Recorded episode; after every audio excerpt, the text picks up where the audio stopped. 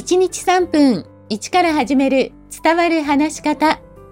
こんにちは。フリーアナウンサー、話し方講師、キャリアコンサルタントの三島澄江です。番組をお聞きくださいましてありがとうございます。さあ、前回、前々回と発声練習の基本、声の出し方についてご紹介しました。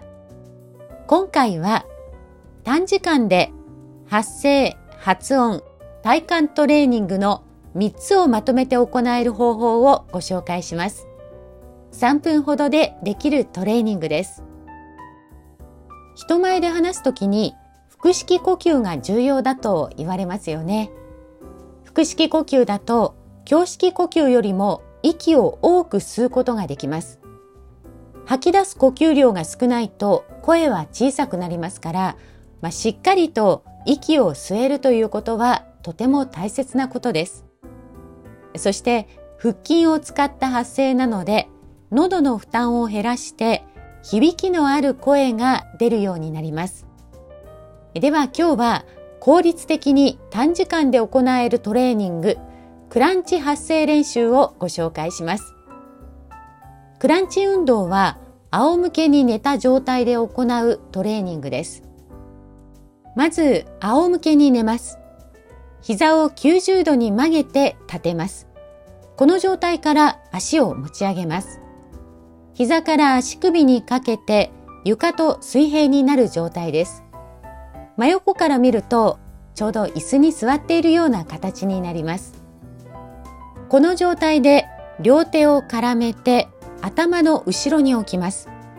そしてここから頭を持ち上げて下ろす。これを繰り返すんです。肩甲骨までしっかり上がるように意識してください。で、この持ち上げた時に、あ、次に持ち上げる時に、えという具合に50音を言っていきます。50音の練習は、あ、え、い、う、え、お、あ、おという順番なんですけれども、まあ覚えられないという人は、あ、い、う、え、おでも大丈夫です。まあ、できれば、あ行から和行に加えまして、濁音のが行、座行、ば行、それから半濁音のパ行も行うと効果的です。このトレーニング、個人差はあると思いますけれども、多分かなりきついと思います。私もいつも息が上がってしまいます。